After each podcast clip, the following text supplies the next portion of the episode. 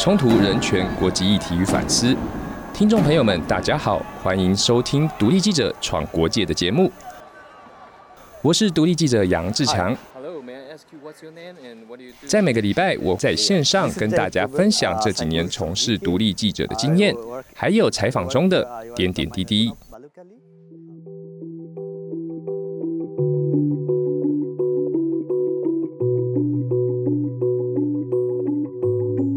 常常有朋友会问我说，就是我去的这些战地啊、冲突地区或是难民营的时候，看到这些或是听到这些非常啊令人难过的故事，我自己都怎么样去解决呢？其实每一个人他的哭点或者是他的呃情感的忍受度都不一样，所以在他面对或是消化这些故事的时候，他所做的方法也不同。但我自己认为呢，一位记者在经过这些悲欢离合或是生离死别之后，它有两种方式，一种就是你可能会被这些东西拉到谷底深渊，再也站不起来；或者是它成为你的养分，让你重新再站起来往前走。以我自己个人的例子来说，我认为就是在前往新闻现场采访的时候，它通常会有这个这些故事，通常有两种面貌呈现，一种就是当你正在采访的当下，这个故事其实还在进行，所以你可以在他的言行举止中，或者在他谈吐中，你可以感受到这样的悲伤。另外一种就是在你跟他啊采访的时候，他跟你分享，或是他在回忆的那些以往发生过在他自己身上的故事。但当然，这些故事有的时候会一起发生，这些因素可能会。一起融合在一起，所以他不会说哦，今天你在采访的时候，他只有 A，然后明天采访的时候只有 B，不会，他有时候是一起在发生的。然后在我自己采访的经验里面，因为我采访了罗兴亚这个议题大概两三年，在这个族群里面，他们其实就是一个，我个人认为就是一个悲惨族群的代表，所以在跟他们讨论的时候呢，通常他们都有一种。无奈，然后逆来顺受的感觉。但有的时候，有一些比较年轻的年轻人，他们会跟我开始就跟我分享他对缅甸政府的暴行的看法，或是对这个世界或是国际对他们置若罔闻的一些不公的一些想法。但是过了不久之后，最终还是回归于平静，就是他还是必须要面对这个残酷的现实。举一个例子，有一次在泰国，那时候。就是一位罗西亚的受访者，他邀请我们到他的家里吃饭聊天，然后我们大家吃饭吃到一半，跟他一起住在同一间房子的朋友，他工作回来，然后看到我们之后，也就是也加入我们，跟我们一起聊天。然后他自己是一位在泰国的 NGO 工作的罗西亚人，但是因为罗西亚人无国籍者的身份。然后又是难民，所以其实，在泰国是不能合法工作的。但是因为这个 NGO 其实是啊人道救援的 NGO，所以就破例或者是用一些灰色地带的方式让他可以工作，在这个 NGO 工作。但是他所拿的薪水其实是的是实习生的薪水，但是他必须要做的就是全职工作者所做的的工作。然后那一天，那时候他回来的时候，我们聊天聊到一半，他就很感慨的跟我讲说：“我也去过很多地方，我英文也讲的很好啊，我也有很多知识啊，我也可以跟这些外国人一起坐在同一张办公桌上面开会工作，为什么我不能像他们一样拥有同样的身份呢？”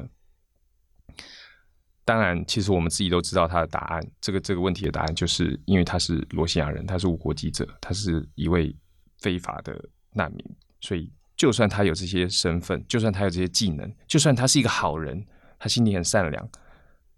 但是这些就是国际的现实，他没有办法这样做。然后在那次的呃采访之后呢，就是我跟那个我的摄影朋摄影记者朋友就回，就是搭搭车回曼谷。他说在路上 我们都一句话都讲不出来，然后就可能就我们两个就沉浸在那个无能为力的的那个氛围中。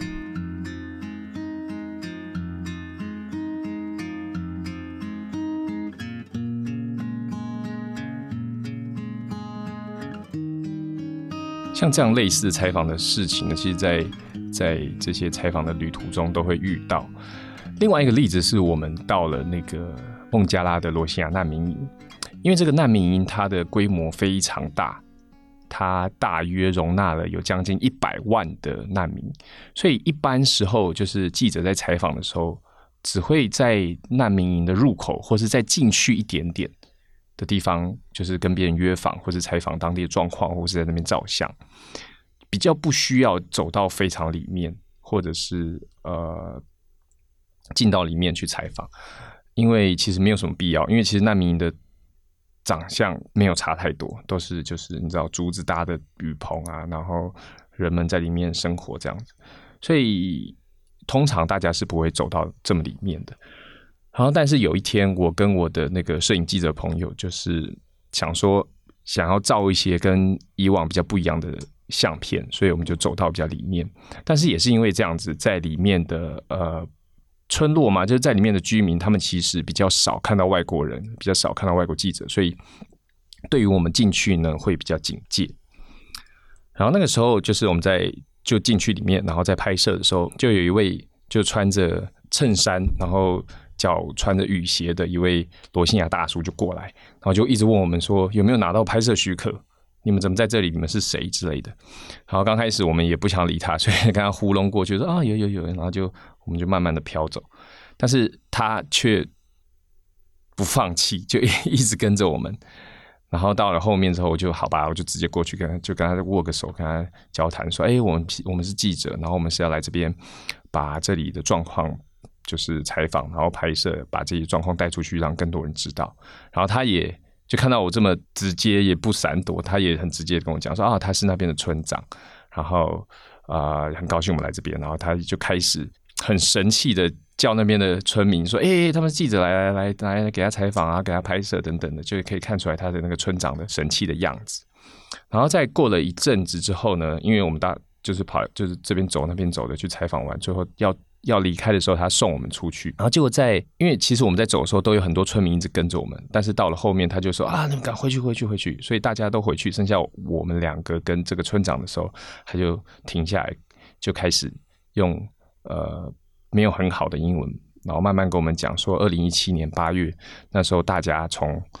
罗兴亚村落。逃难到这个难民营的故事，他就想说，那时候他们那个村子里面有五十多个人被杀死，然后他自己的妻子也在那时候，可能是他只说受伤，他没有说怎么受伤。我自己可能想被被打，或是被子弹打中，然后有进去医院里面疗伤。啊，他说着说着，他就他就哭了，他就流眼泪，然后哽咽。就刚刚大概十分钟前，他还是一个就是非常神气的村长。然后十分钟之后，居然在外国人的面前流下泪。然后当下呢，我真的有点慌了，因为我不知道该怎么，因为他那个反差真的太大了，所以我不知道要不要安慰他。然后，所以我其实也也没有说什么，就说哦，嗯，我们知道，我们知道。然后最后面他把我们送出去之前呢，其实我一直很想要说些什么，但是后来我自己发觉到我说不出来的最大原因，因为觉得其实我。我其实没有什么资格跟他就做回应，没有什么资格来安慰他。对，我我觉得我只是一个只只是一个在那边，然后听他的故事，把故事传达出去的人。好，这个故事其实也是就是回应到我刚刚最早的时候讲到说，呃，我们很就是最后面我们也很谢谢他招待，然后离开。然后这项这样的记忆，还有这样的故事，我觉得他是不应该被忘记，而且是应该除了像因为我的工作可以把它。让更多人知道之外呢，它也可以继续存在在就是我自己的心中。然后我必须要背着这份情感，还有背负背着背着这份信任，然后继续走下去。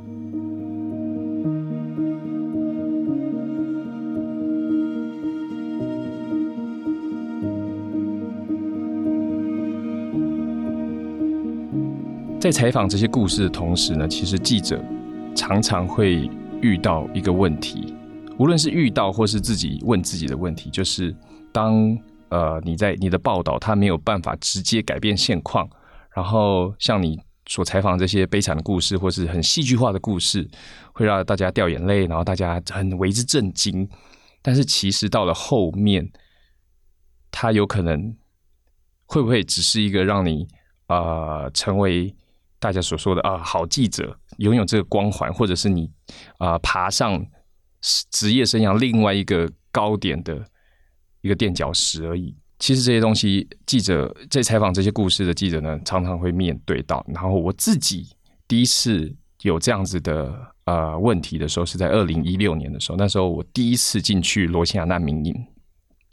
因为那时候还没有发生，就是二零一七年八月那时候大规模的冲突。但是在那之前，其实就已经有一些零星的冲突发生，所以在啊那个地方其实已经已经有点。风声鹤唳，然后大家都蛮紧张的。但是在那一次，刚好有几个罗西亚朋友帮我，让我就是可以溜进去这个难民营。所以在这个难民营里面，其实他们也是很少看到有外人或是记者可以进去。所以当我进去的时候呢，在那边的居民他们就会跑过来，大家都跑过来想要跟我讲故事，或是跟我讲哪里有故事，你要去哪里采访等等。好，那时候就去到了一个村子，然后有一些罗西亚的居民就跟我讲，就介跟我介绍那边有一个小孩子，他的就是肚子很大，因为通常像这种就是肚子很大的小孩子，都是因为寄生虫寄生在他肚子里面，所以他必须要接受比较啊妥善的医疗照顾，才有可能治愈或者是存活。然后那时候我大概了解状况之后。我就过去，然后请就是我的朋友跟我帮我翻译，跟那个小朋友讲。但是那个小朋友其实一看到我拿着相机这样，然后拿着麦克风，然后他就他就开始哭。然后我想就请我朋友跟他讲说：“哎，不要哭。”但是那个小孩子应该我想应该六七岁吧，但是我觉得他也可能很害怕，所以继续哭。然后我就好，我就直接在他旁边做一个 stand，就是。站在旁边，然后来就拿着麦克风，然后介绍说这个难民里面发生什么事情，然后这个小孩子因为他的身体状况非常不好，需要医疗照顾等等的。然后做完这个 stand 之后呢，那个小孩子虽然说他没有哭那么严重，但是就是还是在啜泣这样。然后我就要准备要离开了。然后当下其实我有突然有一个非常严重的、非常重的那种罪恶感，就在我心里，就是突然突然袭来，因为我那时候觉得说哇。我好像在消费它，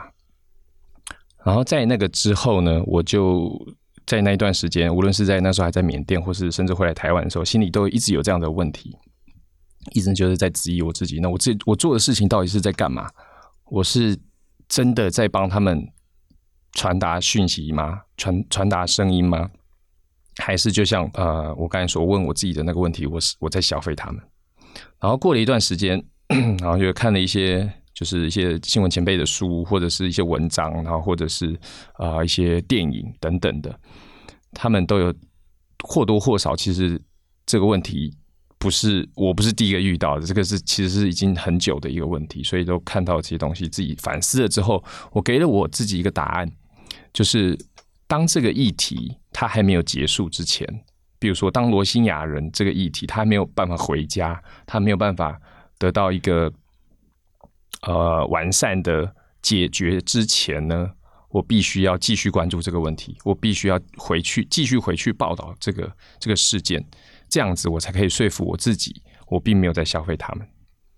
当然，每一个记者面对这样的问题所做的呃反应，或是他他所给自己的答案都会不一样。然后，其实我自己觉得，过了一段时间之后，你你自己对记者这一份工作的价值。或者是对这一份工作的了解，就应该比较不会产生这样的质疑，因为你深信你自己所做的事，它其实是有一定的重要性。因为我我遇到的事情是看到一个小孩子嘛，但是每一个人遇到的事情都不一样，然后所以心中的疑问或是对自己的怀疑，其实那个程度也会不同。然后有一个蛮有名的例子，就是在一九九四年。一位南非的摄影师，他叫做凯文·卡特，他就是一个相当好的案例。凯文·卡特他在，因为他现在已经去世了，他早期拍摄的一张照片，在苏丹，非洲苏丹照的照片，然后那张照片叫做《饥饿的苏丹》。其实我想大家应该都有或多或少有看过那张照片，就是前面有一个小女孩，她就是骨瘦如柴，卷曲在地，然后后面有一只。秃鹰就是虎视眈眈的在那边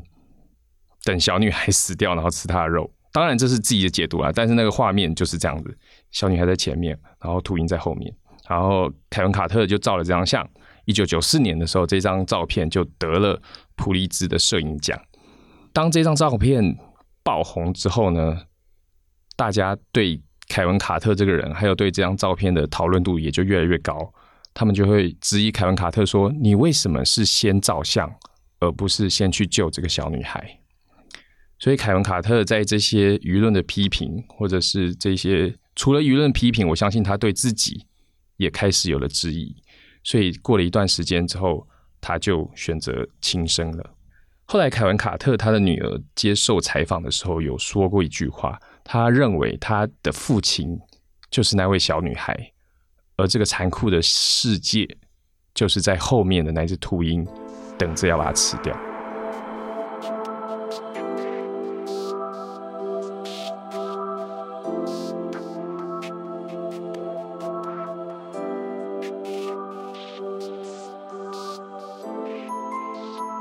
其实坦白来说呢，我自己认为，就是对于去战地或者去冲突地区报道的人，多数啦，我自己认为，以我自己个人来 来举例好了。其实，在刚开始的时候，都有一点点那种追求刺激的渴望。但是你在如果在现场待久了，或者你真的去了，真的看到了这些东西，你其实就会了解到，这种渴望其实是很大程度。的无知，然后当然我自己其实，在刚开始的时候也是那个无知的人，因为其实你在去之前，你对事情你的感受都不是第一手，你的感受都不是直接面对这些人们，然后但是在你去了之后，你看到了、面临到了，或是听到了他们的讲法，甚至跟他们生活在一起一小段时间，你就会晓得那样子追求刺激的渴望，其实是真的。真的就其实就是无知的，因为你没有去，所以你不知道。而且你只是一个外人来这边听故事、写故事，其实对他们来讲，他们却是生活在那样状况里面的人。然后我自己在去了，就是去了这些地方一段时间之后呢，我自己觉得，因为在这些地方，他们的故事都是生跟死，或者是离别，或者是各式各样非常巨大的悲伤。所以在这些东西面前呢，其实我到了后面感觉到自己相当的渺小，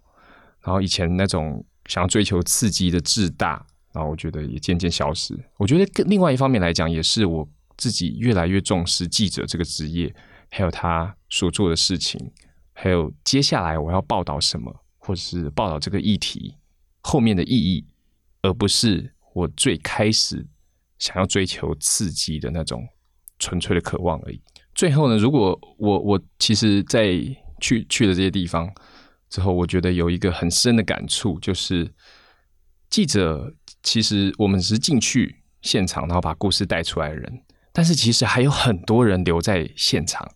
如果要以大家所谓的呃记者，像这些战地记者很勇敢啊，或者是怎么样这种高就是这种道德标准来判断的话，来来衡量的话呢，其实我觉得留在现场的人，或是持续在当地的 NGO 或者是人道救援工作者，那些人才是真的要被喝彩、值得被喝彩或者值得被记住的人。但是，当然，记者这个工作还是非常重要的，因为我们的工作就是记录别人看不到的东西，就是把某些东西从迷雾中带出来，让这些真相可以被理清。除此之外，当然，我们也是一个监视的眼睛，就是无论是在无论是面对当权者或者是反抗者。一个独立的相机或是 DV 呢，它其实除了监视之外，也是保障双方的一个工具。好，那今天的分享就到此为止。在下礼拜呢，我想要跟大家分享一下，就是采访国际新闻的记者是怎么看国际新闻，还有国际观到底是什么样的东西。谢谢。